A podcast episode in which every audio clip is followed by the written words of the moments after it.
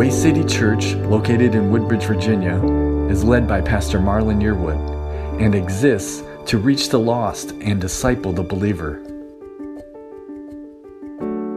Father, in the name of your Son, Jesus Christ, we enter into your presence right now uh, in this place, uh, in this time.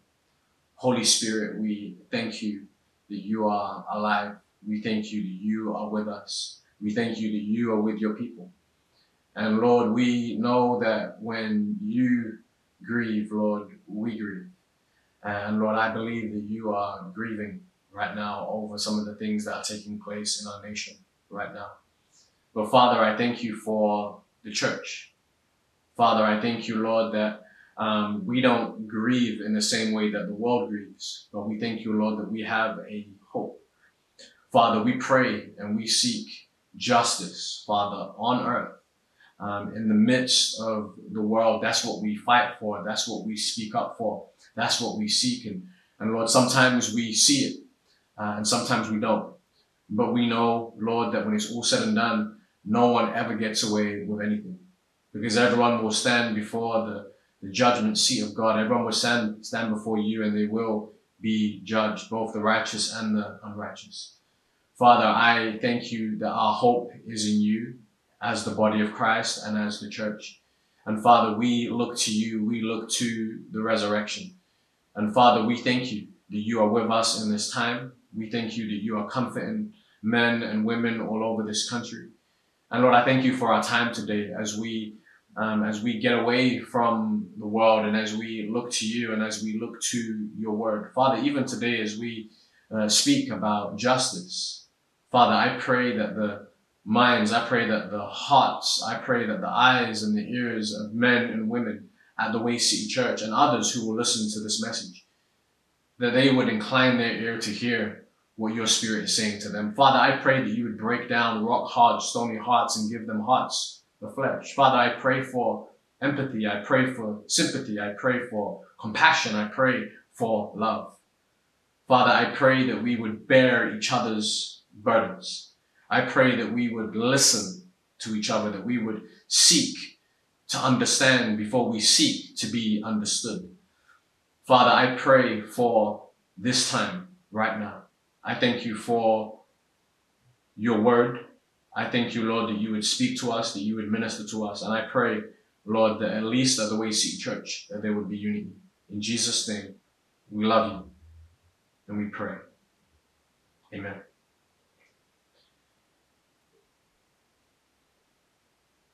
Can you say racism exists in America? Can you say that? Can you say today out loud, right where you are, can you say racism exists in America? Can you say that? And if you cannot say that, or if you struggle to say that, then you are a part of the problem because you refuse to see and you refuse to hear.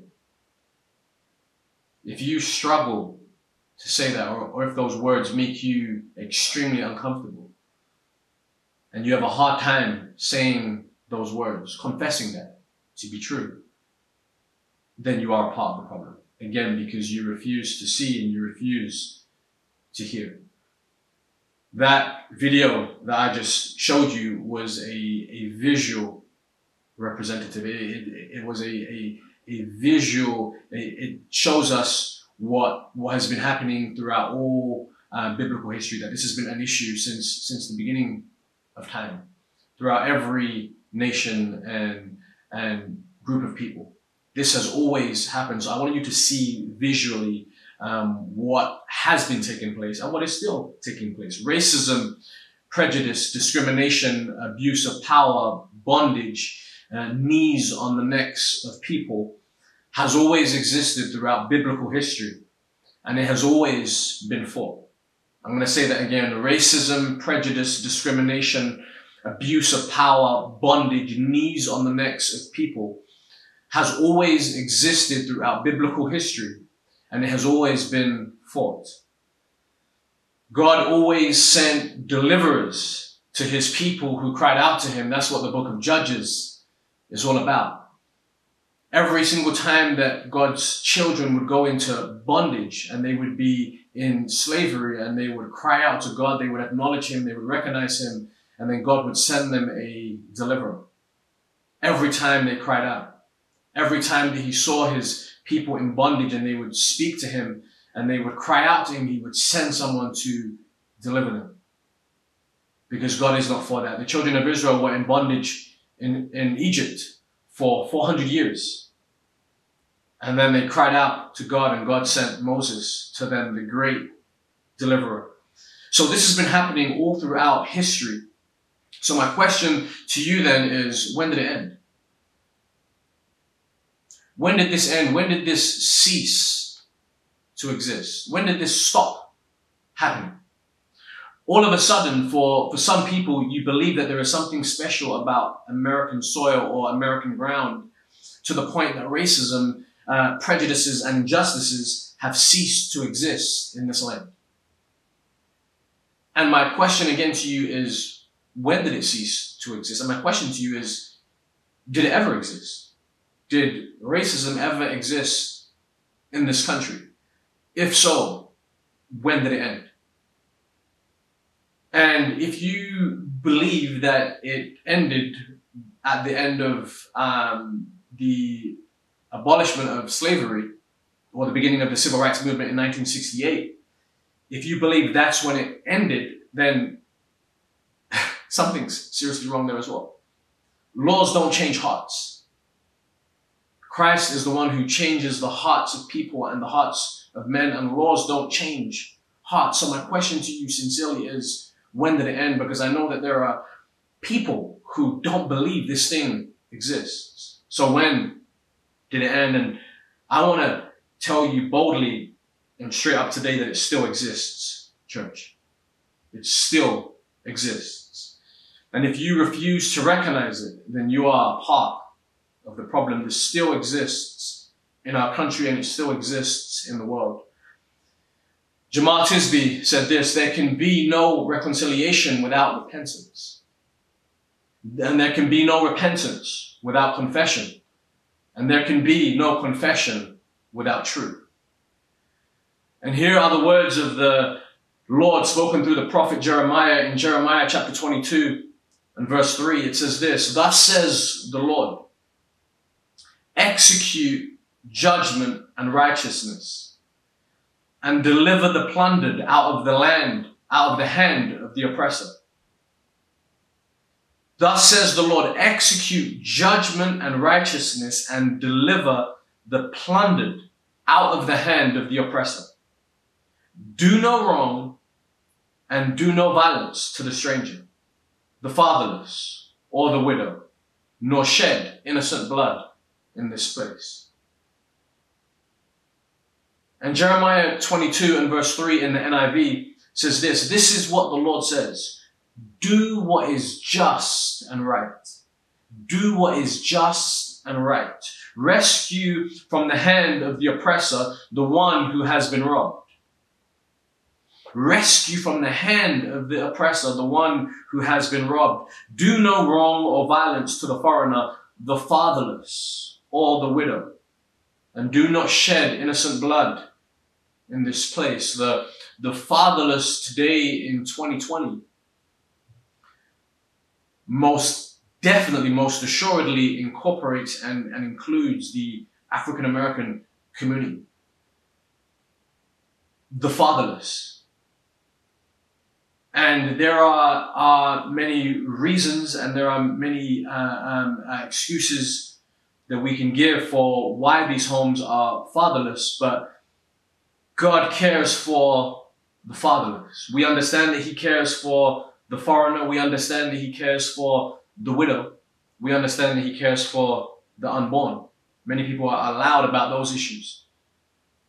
But He also cares about the fatherless. And in 2020, I can, I can assure you that the, uh, that the African American community fits into that category of the fatherless.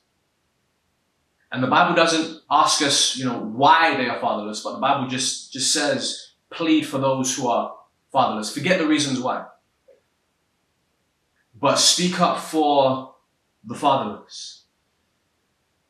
And by the grace of God, I will do what is just and I will do what is right. By the grace of God, I will always do what is just and I will always, and I will always do what is right. And I will always be a voice for justice. And if me being a voice for justice makes me sound like the Republicans, I don't care. And if me being a voice for justice makes me sound like the Democrats, I don't care. I will be a voice for justice because God's word commands it. God's word commands it. And I will not disobey God because your political party refuses to speak up for issues of injustice. And I will not disobey God's word because the commander in chief does not speak loudly regarding the current issues of injustice in our country. I will obey God. And I don't care what box you choose to put me in because of that.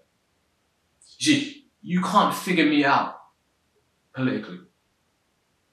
You cannot figure me out politically because I have no sworn allegiance to a political party. I have no sworn allegiance to a denomination. I have no sworn allegiance to a people group.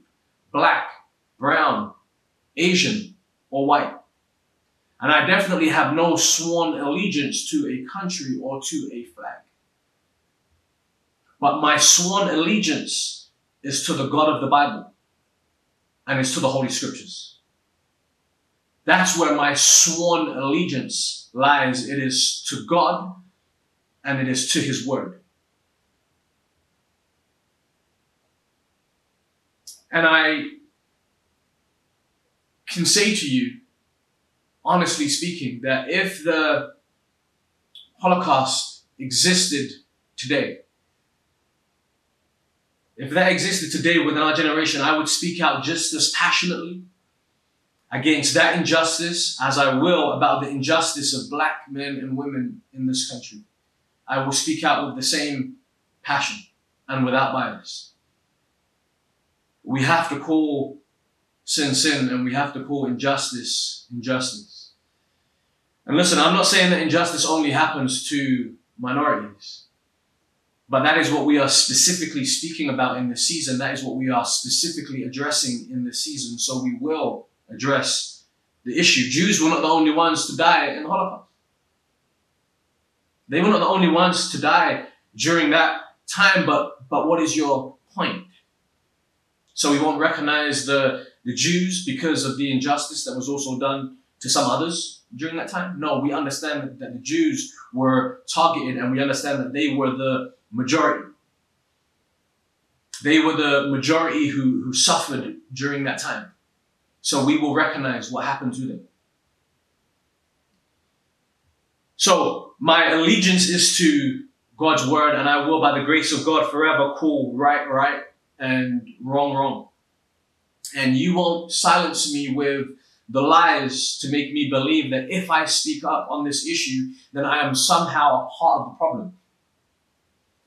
And I'm somehow creating division and I'm somehow being used by the agenda of the liberals. I will not believe that lie. You will not silence me by telling me that, that we are all one people and one race and that race is not an issue. Yes, I believe that to be true. I believe and I know that we are all one people and that we came from Adam and Eve. I believe that to be true and that is true. But race is an issue. And, and God made us with different colors and we are supposed to see that. Color is beautiful. That's what makes our world beautiful. Color and diversity. We are different colors. Whether that's because we have more melanin and some have less melanin, it doesn't matter. We're still different colors or different shades, whatever you choose to call it, but we appear to look differently. Whatever you choose it. You can say we're all the same color, we're all the same race, but it's just different levels of melanin. Some have more, some have less. Yes, sure. But at the end of the day, we still appear to be different colors. And that's the way that God designed it. Color is not sin. God designed for us to be different colors. So our colors and our diversity, there is beauty in that. We are different and it is good. First Corinthians 12 reveals the beauty in diversity. And we are supposed to be different without the segregation and without people putting us and putting people in classes because of their differences. We are supposed to be different yet one because we recognize that we are joined to the same body. And again, when I speak of, of unity, I speak in terms and in regards of the church. I believe that Christ is the one who unifies. He's the one who ultimately unifies. He is the head and we are part of his body.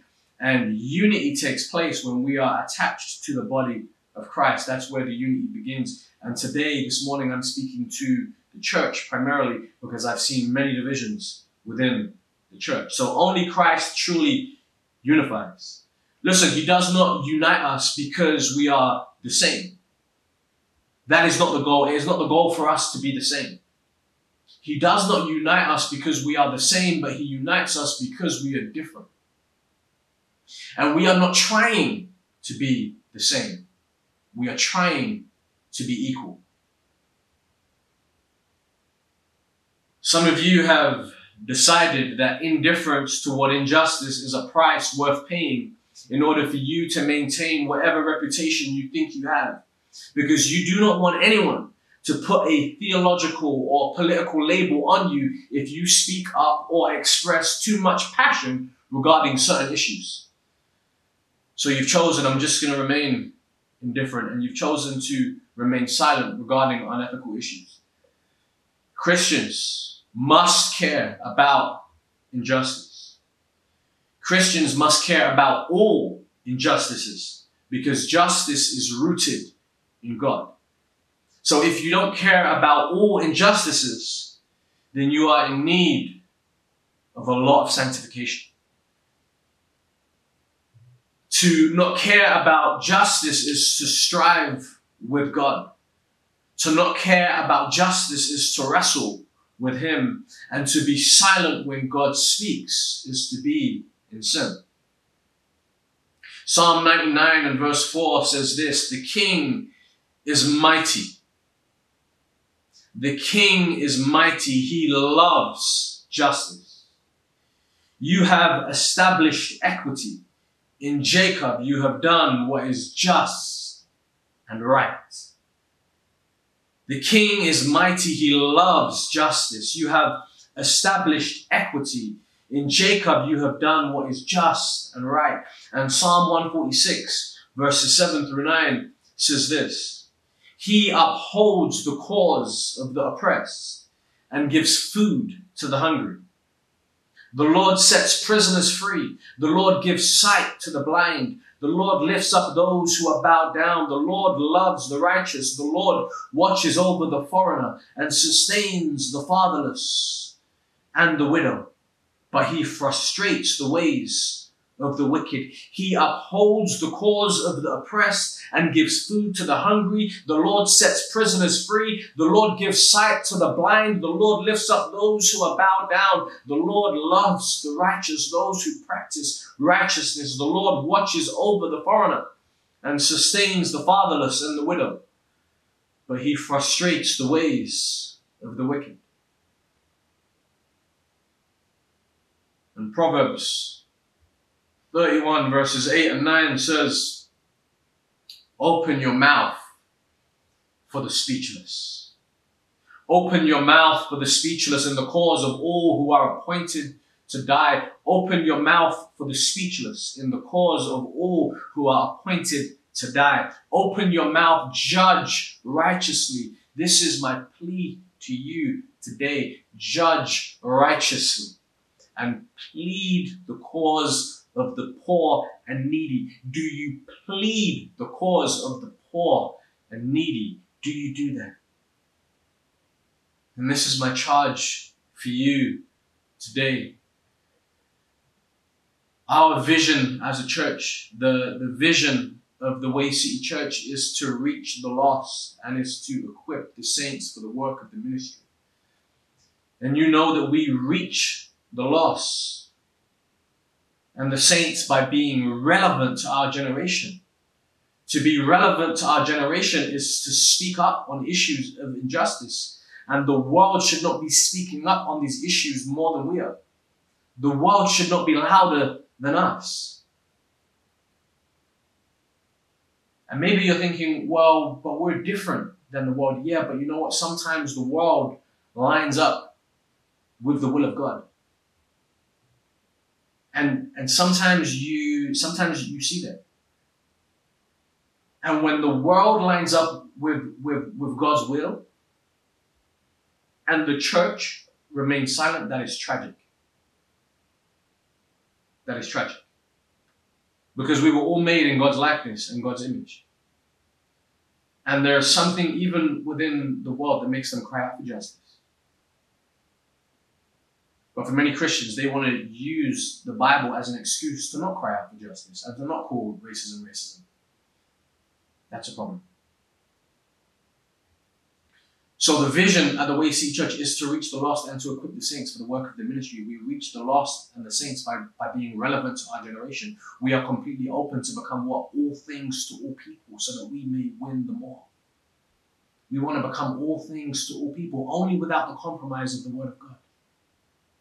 What does it look like to become all things to all people? When they weep, we weep. When they cry, we cry. To become all things to all people. This is our vision. This is our mission. We desire to be a multiracial, multi-ethnic, multi-generational, economically diverse church that loves God passionately and has a zeal for the spiritual development. This is our vision as a church. And if you can connect with that vision. If you want to reach people, then you have to be able to meet them where they're at without compromising God's word and His scriptures. But you have to be concerned about some of the things that they're concerned about, as long as their concern and the things that they're fighting for are not unscriptural. And in this case, it's not.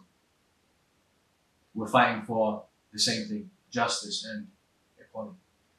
Today, I want to pause and, and I want to, um, you're going to hear a, a message from uh, Tim Keller. Uh, it's called Racism and Corporate Evil, a white guy's perspective. That's what it's called. It's called Racism and Corporate Evil, a white guy's perspective.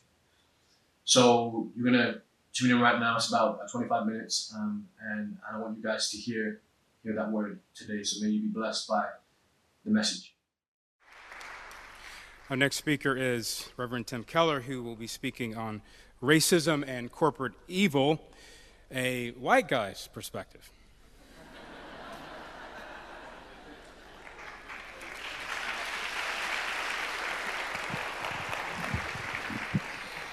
Um, yeah, that's a, obviously it's a somewhat uh, comical uh, title, but what I want to do is I want to I want to build on what John has just said, which John gives the, the theological bedrock for why racism is completely antithetical to Christian theology and a Christian understanding of the gospel. But um, I want to talk to you about the concept of corporate evil or systemic evil and injustice uh, how, and I'll explain this in a second, but I, I, I start off by saying Western people in general, and white Americans in particular, have little or no concept of corporate evil, or they are actively set against the idea. I think it's very important for me as a white man to say, look, uh, that's, that's wrong, especially to say to other white Americans, many of, many of you are, uh, that's wrong. And if we don't get what the Bible says about corporate evil, uh, we will not only understand the Bible itself, but we won't understand what so many of our non white brothers and sisters and friends and neighbors are saying. We just won't get it. We'll think they're all paranoid. Okay, so I'd like to talk to you first about the idea of corporate responsibility, corporate moral responsibility, corporate guilt. Secondly, systemic evil. And then thirdly, how the gospel addresses those things. Um, first of all, corporate responsibility. Let me just show you how big parts of the Bible, I'll give you three Joshua 7, Daniel 9, and Romans 8, uh, Romans 5, excuse me, make no sense if you think of moral responsibility in strictly individualistic terms. If you're reading through the Bible and you get to Joshua 7, especially if you're a white American, especially if you're a Western person, you go, What? In Joshua 7, I won't go into all the details of the background, a man named Achan, uh, an Israelite, they're coming into the promised land. They are strictly told, you, you We're not here for plunder. Uh, uh, Achan takes some plunder, a robe, some, um, uh, some wealth, takes it for himself, hides it under his tent. Uh, he, he, breaks the law, he goes against God's will, goes against the law for the Israelites. And when it's discovered, he's not just punished, but his entire family is stoned to death with him. And uh, Western people, especially white Americans, go, wait a minute. He did it. They didn't do it. Now, let me just um, get right off and say this. Most people in most other cultures, most other centuries, understand why that happened. Uh, if you're a New Yorker and you have some objection to some part of the Bible that you find offensive, I want you to realize it's your cultural location that's causing the offense. Don't you dare think that just because you find that part of the Bible offensive, everybody in the whole world would think the Bible's offensive. That's culturally narrow of you to think that. Because most people, most places know that we are not just the product of our choices, individual choices. That if you can do something bad, the fact that you can do it, what helped you become the kind of person that can do it, was to a great degree your family. Your family produced you directly or at least failed to keep you from becoming that. And therefore, at least actively or passively, your family participates in your guilt. Most people, most places, Americans, especially white Americans, don't understand that. Most people, most places recognize that because you're not the product of your own individual choices. You are the product of a community, and you produce, listen, not only are you the product of a community to a great degree, but that you, by even participating in that community, are pr- producing other kinds of people with their particular kinds of character too, because of your interaction with them. So, Joshua 7 says, that there is corporate responsibility inside a family. Okay, let's take it up a little higher. In Daniel chapter 9, now we're talking about corporate guilt and responsibility inside a whole race or a culture. Because Daniel, in Daniel 9, confesses sins, repents for sins, says it's his responsibility to repent for sins that his ancestors did that he didn't do at all. They didn't do it all. Uh, especially, I mean, I still hear it though. Especially years ago, I'm an older man. When I was lived in the South in the 1970s, over and over, I heard. I get back to this. I heard white people say, "Yeah, it's a shame what slavery did, but I never owned any slaves. So why in the world does anybody think that I, as a white person, now have any responsibility to that community over there at all? I didn't own slaves." But here is Daniel feeling a responsibility for and repenting for things his ancestors did. Why? Because he knows that the culture that he's part of produced the sins of the past, and he's still part of that culture. He senses the responsibility. The Bible senses the responsibility. He senses the connection. Now let me actually let me let me throw this over onto the positive. Not only will Daniel feel that uh, that the sins of other members of the community I participate in, so I should experience some of the shame and responsibility for that. But, but the good things that happen by members of the community, I, get, I feel I can take some credit for. Now, let's, let's be honest now, guys, men and women. If you're white, didn't you have a little trouble understanding Linsanity? Just a little? Come on. Come on. You can look me in the eye and say, okay. And the, the reason was because you were saying, if a white person makes the Knicks and does well, I don't get all think, wow, I'm it's so proud to me I'm proud to be white. You know. But that's because you are the majority here. And if you were in China and you were a white American in China, and you knew to some degree that there was, uh, you know, people often looked at you, white Americans, in this and that way, and some white American in China really makes good, and everybody's cheering this person, you would feel that that's reflecting good on you, wouldn't you? Because as a minority, you would sense the corporate connection, but you don't sense it here because you're a majority. So if you take the Western individualism anyway, and you put on top of that the fact that if you're white in America, you've always been majority, you just don't get all this talk about corporate uh, connection. That uh, some members of the community can bring guilt on the whole community, and some members of the community can bring credit on the whole community, and we don't get it. But that's only because of our cultural myopia. Let me go one step further, though. And uh, John has already alluded to this, and I'll get back to this in a minute. Go to Romans 5, and you get into the very heart of what's called classic federal theology. At the heart of classic Protestantism has always been this teaching.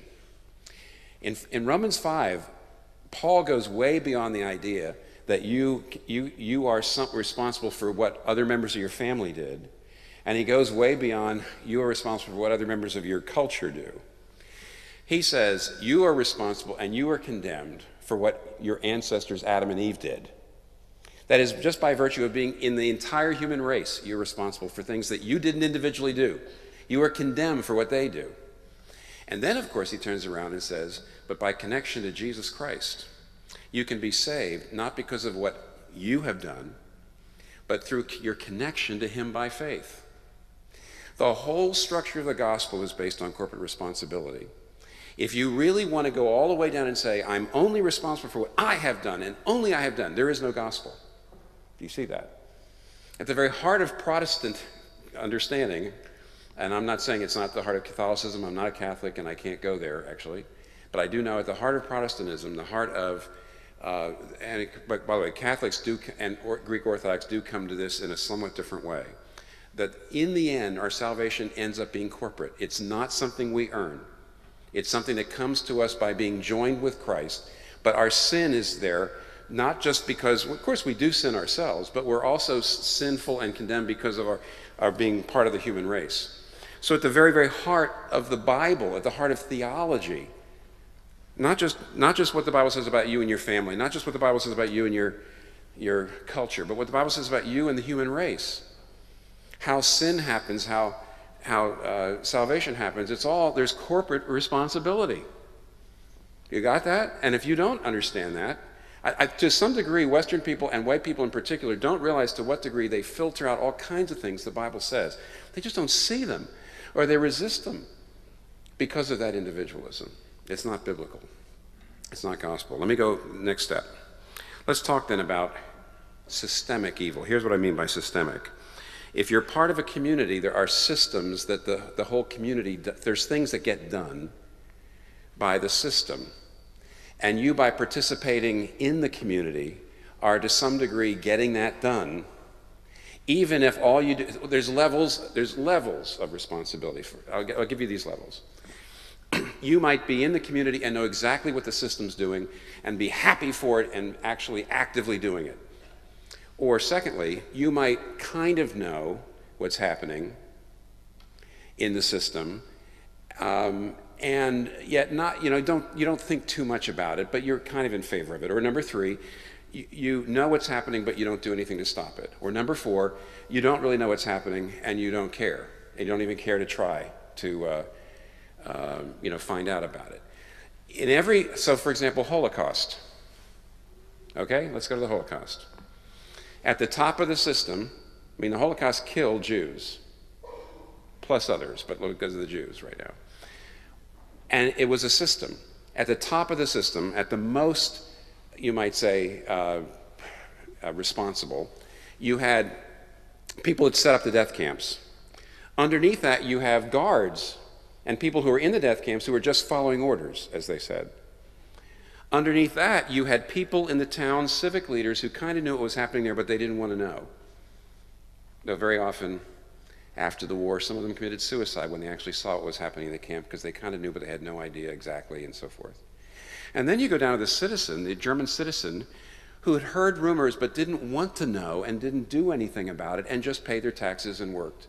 Don't you see that at the one end, you've got people who are more responsibly, you know, more corporately responsible. At the bottom, a little less corporately responsible, but only all those people died because the whole system was working, and everybody who was in the system Everybody who wasn't resisting the system was part of it because the system couldn't have killed all those people unless, unless everybody was doing their job, even just looking the other way. Got that. Let me go down a step. When I moved to a little town in Virginia uh, in the 1970s, one of the things I discovered, but I didn't really think much about, was uh, there were six city councilmen, women, city, city council members, and they were elected at large. 25 to 30 percent of the population of the town was black. But because they weren't elected by region or neighborhood, they were elected at large by the whole community, they were all six white. The, um, the rationale was oh, we don't want that awful word politics where everybody's fighting. And because the whole community is electing everybody, every single council member is representing the whole group. But the fact of the matter was, of course, that the poor part of the city, the poor part of the town, the school over there, the black part of town, was just being absolutely starved of resources. Now, at the top of this system were councilmen and people like that who really knew exactly what they were doing. But very important to the system was uh, a young northern white pastor in his 20s and 30s who kind of knew about it and never really asked and just continued to support it just by not not putting up any kind of fuss and just participating in the elections, etc. It wasn't until years later that I looked back on the thing. By the way, that went away in 1983. But uh, looking back, the year after I left, looking back on the thing, I I realized, wait a minute, what was I doing? I was part of a system. Did I experience some corporate responsibility? Absolutely. In the narrow, I was, I was responsible for something that was keeping the people down, the poor black people in that town down, partly because I didn't care enough to really think about it. In the broad, by being a white man in the South in the 1970s, and I actually had an elder in my church whose father had fought in the Civil War, you can figure that out. It actually happened. He was in his 70s. His, his father had fathered him when he was 65. He had lied about his age and got into the Civil War at the age of 14. But by gosh, I had a, I had a Civil War, I mean, a guy whose father was a Civil War veteran in 1975 on my session. So the Civil War wasn't that far uh, uh, back. And for any white person in that town, when so, it was so obvious that so many of the, the poor black people in that town were in that situation over the generations because of slavery. For me to say, I don't have anything to do with that, I don't have any responsibility to do something about their plight, is just unbiblical. Um, there are also, let me just give you, you need to look. What I mean by systemic evil, here's a definition it is a system that excludes and marginalizes people on the basis of race, even though most of the individuals in the system are not probably intentionally trying to do it. The individuals aren't intentionally trying to do it, but they're part of a system that's doing it. And therefore, there's guilt, and therefore, there's systemic evil. So, for example, let me give you, uh, let me give you a mini system. I knew a man who was the, uh, the head of a uh, uh car dealerships, a set of car dealerships in the South. And the car dealerships, the, the way in which things were done was you could come in and negotiate, and the salesman had a pretty big window of what they could give you the car for. So they would negotiate, and you would negotiate, and it was a way of, it was a lot of horse trading going on, except it was car trading, I guess. And uh, uh, the, the, salesmen uh, could, couldn't go lower than this, but they could get this high. And so it was, a, it was partly, uh, it was a tradition. Somebody did some research and found out that A, men always were better negotiators with the salesmen than women, and white men were, white men and white black men were better negotiators than African American women. And so when somebody actually looked at what was going on, African American women were regularly paying far more for their cars and were actually subsidizing the, uh, uh, uh, you know, the price of uh, what white men were paying for cars in that particular town. And so they realized that even though nobody thought they were doing something, uh, if the result was unjust, and it was unjust, then even though there was nobody in there who originally had said, let's do it this way because that way we will really hurt African American women, but they were hurting African American women. There's two things you can do. On the one hand, you could say, because we're not deliberately trying to hurt African American women and we make better profits this way, we have no responsibility. But the owner, a Christian man, said, we do. And he changed the model, he changed the whole approach. His own profits have gone down, but he says it's the only way to be just. Have you got the eyes to see systemic evil? Or are you a typical white Westerner?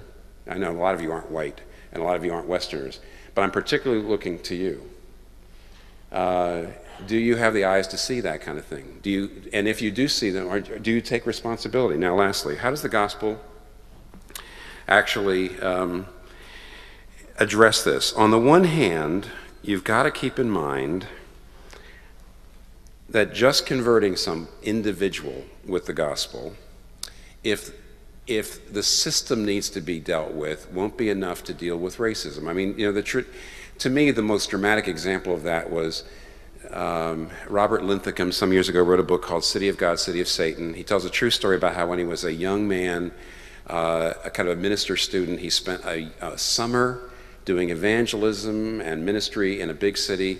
He met a girl named Eva who was from the projects. She was from a very poor background, a black girl, African American. He, uh, she became a Christian under his ministry. He put her in a Bible study. She was growing. Went back to school, seminary, college, something like that. A year later, came back to see his friends and found out that Eva had gone into prostitution. She, he found her. He started berating her. He started saying, Why didn't you keep going to your Bible study? And then she said, Men came, told me I looked good, said they wanted me to be a prostitute, and if I wasn't, they would beat up my father and my brother. And uh, this is Robert Linthicum, the author, saying, So I said to her, Eva, that's just terrible. You should have trusted God and gone to the police. And she said, It was the police who came and said they were going to beat up my father and my brother. You know, what was I going to do? And Linthicum said, I suddenly realized I don't think it's going to be enough to help her just by converting her and getting her into a Bible study. I've got to do something about the system. There's a corrupt system going on here. And of course, black and Hispanic women were being uh, used in this way. Now, that's a, a, a, particularly dramatic, very vivid. I try to show you the car dealership to show you the systemic racism can happen at all kinds of levels, almost at an unconscious level, but there it is. At the other end, that's very, very, uh, you know, obvious. But it just goes to show you got to do something about systems. You can't just simply say we're just going to convert everybody and convict them of the individual sin of racism. Everything will be okay.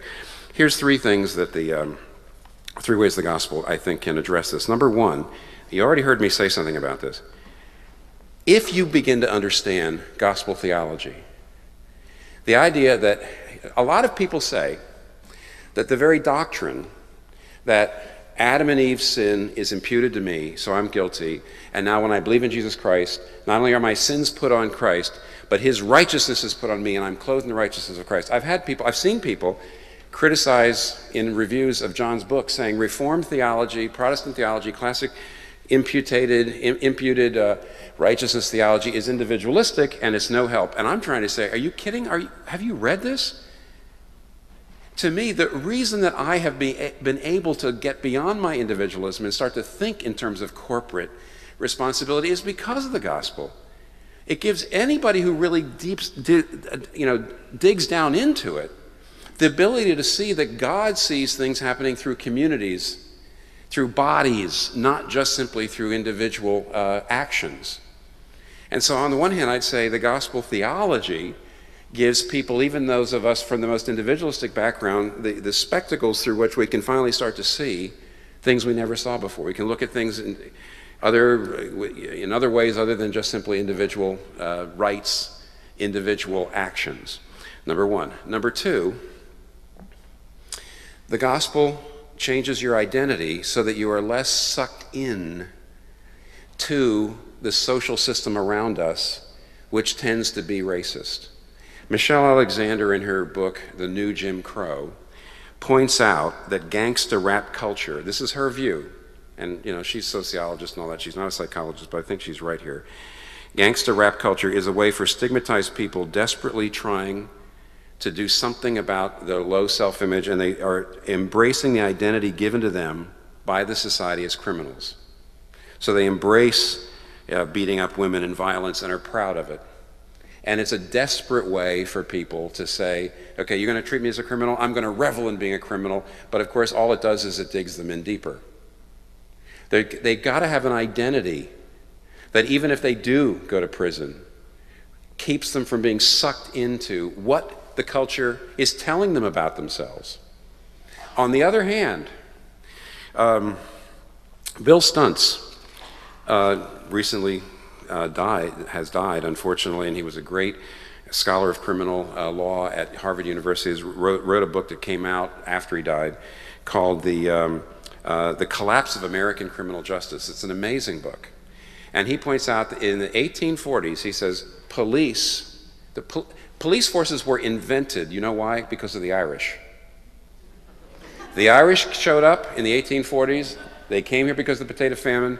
They came into the big cities, and there was all this violence, and everybody said, oh my gosh, the Irish. They were the very first, um, you know, they were the first urban uh, criminal uh, culture. And actually, um, police forces were invented to deal with them.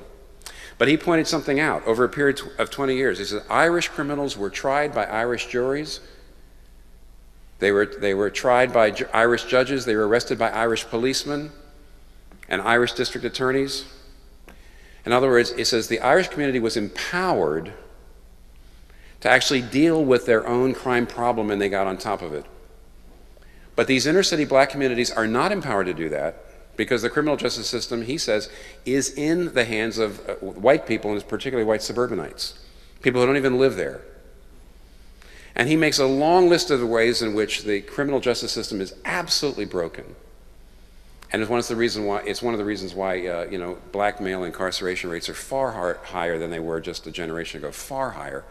He says it's absolutely broken until white people begin to realize that they are us. He actually says Michelle Alexander does the same thing at the end of her book, saying that the, the criminal justice system right now is a disaster for black people in general and black males in particular. And she says there isn't any way out of it unless white people get some kind of new understanding, some new, some new understanding that we are together, some new humility, some new sense of care and love. There's a place in James 1, verse 9, that says, The poor believer, this is a paraphrase, but the poor believer should take pride in his high position, and the rich believer should take pride in his low position because he's going to pass away like a flower of the field. And probably what that is saying is this if you are a Christian, affluent person, you should remember that you are a sinner. That's one of the things the Bible says. If you are a poor person and you become a Christian, you should remember that you are a child of the king. You should think of your high position.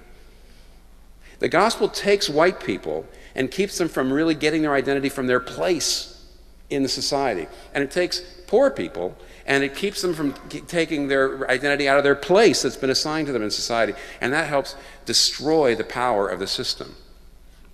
Lastly, an awful lot of people that talk about systemic racism and evil and talk about systemic race uh, injustice are incredibly self-righteous as they do it. Christians ought to get alongside of people who say the criminal justice system um, there's systemic evil that are keeping people of color and non white people down, that the, the school system, there's a whole lot of systems out there that are a huge problem, even when you have individual rights and that kind of thing. But the fact is that so many of the crusaders against systemic racism and injustice have an enormous amount of self righteousness and anger that makes people write them off. If we're Christians, we know that we're sinners saved by grace. The gospel should humble us so that when we talk about injustice, we don't look at everybody else as the problem. We're the ones who understand these things. All you idiots that don't believe in systemic evil. I heard Tim Keller preach on it. I know. And you're just a stupid, individualistic white person that doesn't understand these things. You just don't understand. But I do. See, the gospel takes that out of you forever and makes you a person who will probably be more likely to persuade people. So, in all those ways, the gospel, I think, um, takes a look at corporate evil, helps us understand it, and changes our hearts and, and changes our ways of thinking so that we can do something about it. Thanks.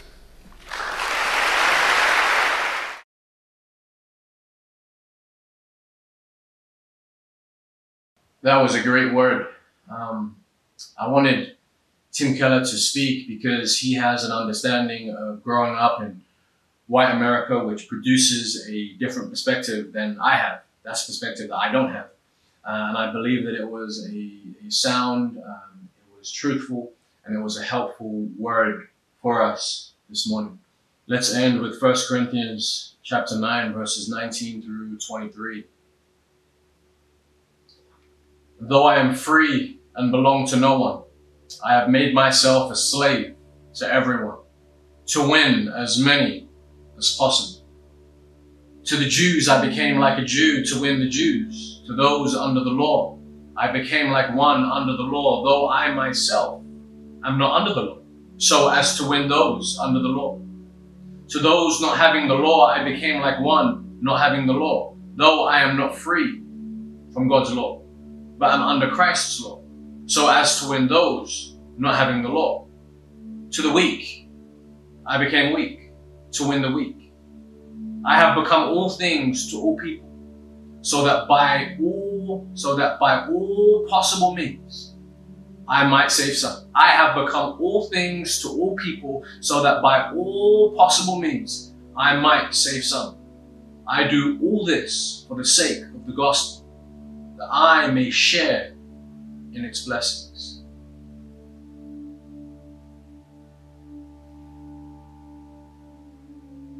Father, I pray that you teach us 1 Corinthians chapter 9, Lord. I pray, Lord, that we would not disqualify ourselves from sharing the gospel because we refuse to become all things to all people. There are some people that's more interested in winning arguments than winning souls. But Father, I thank you for your word.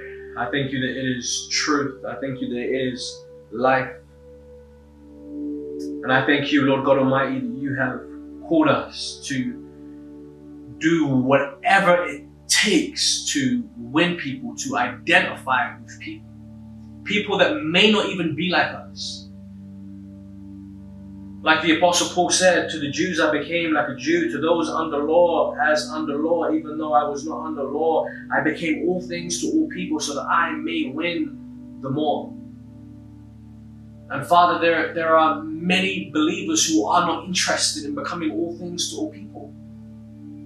They're interested in winning debates and arguments.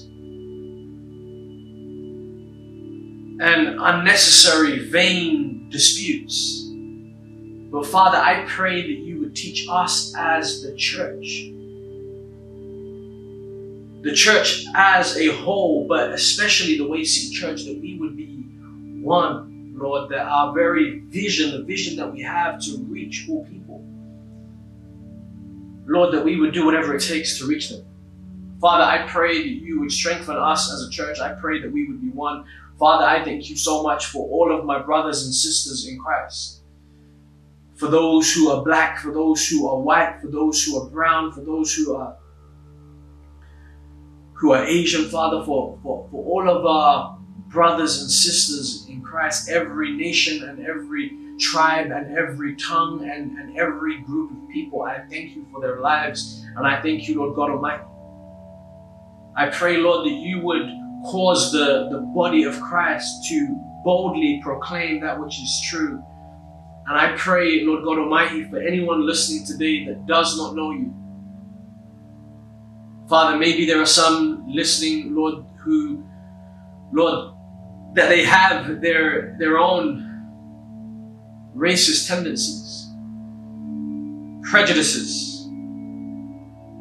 Father, I pray, Lord, that you would cleanse them. I pray that you would wash them. I pray that you would forgive them. I pray that they would ask you to forgive them. I pray that you would set them free. Lord, from the from the bondage of their flesh, from the from the bondage, Father, of of whatever they were taught as they grew up. The things that they were taught which were not true, I pray that you would deliver and set people free today. And I pray ultimately, Lord God Almighty, that their souls would be saved, that they would recognize that they are sinners. And Lord, we know that this is a sin issue at its root. But Father, just because it's a sin issue, we're also going to call out the specific sin of racism. The fact that we know that everything is, is rooted in, in sin that doesn't stop us from addressing and calling out specific issues. But Father, I do pray for those who are lost and without you today. And I pray that they would call upon you. And I pray, Lord God Almighty, that you would save them, that they would recognize their sin, regardless of what it is. But I pray, Lord, that they would reach out to you, that they would call upon you, and that you would ultimately save them today. Father, we thank you for continual justice. We thank you for laws being changed in the land. Father, I thank you for those who are speaking up, for those who are not only praying. I thank you for those who are praying, but I also thank you for those who are protesting.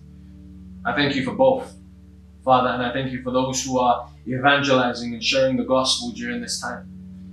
It is needed and it is necessary. So I thank you for the entire body of Christ that's working together, doing their part. So, Lord, we bless you. We thank you, Lord, for moving in this nation, for moving in this entire world. Lord, we know that because of this man's death, we know that uh, 50, all 50 states have been in protest. And Father, last time I heard it was more than 18 countries, including my home country of the United Kingdom, of England. So we, we know that something is taking place, something is shifting in the atmosphere. So we thank you, Lord, and we pray that your will be done on the earth, that your kingdom come to earth as it is in heaven. We love you and we bless you. And we commit this time to you. In Jesus' name we pray.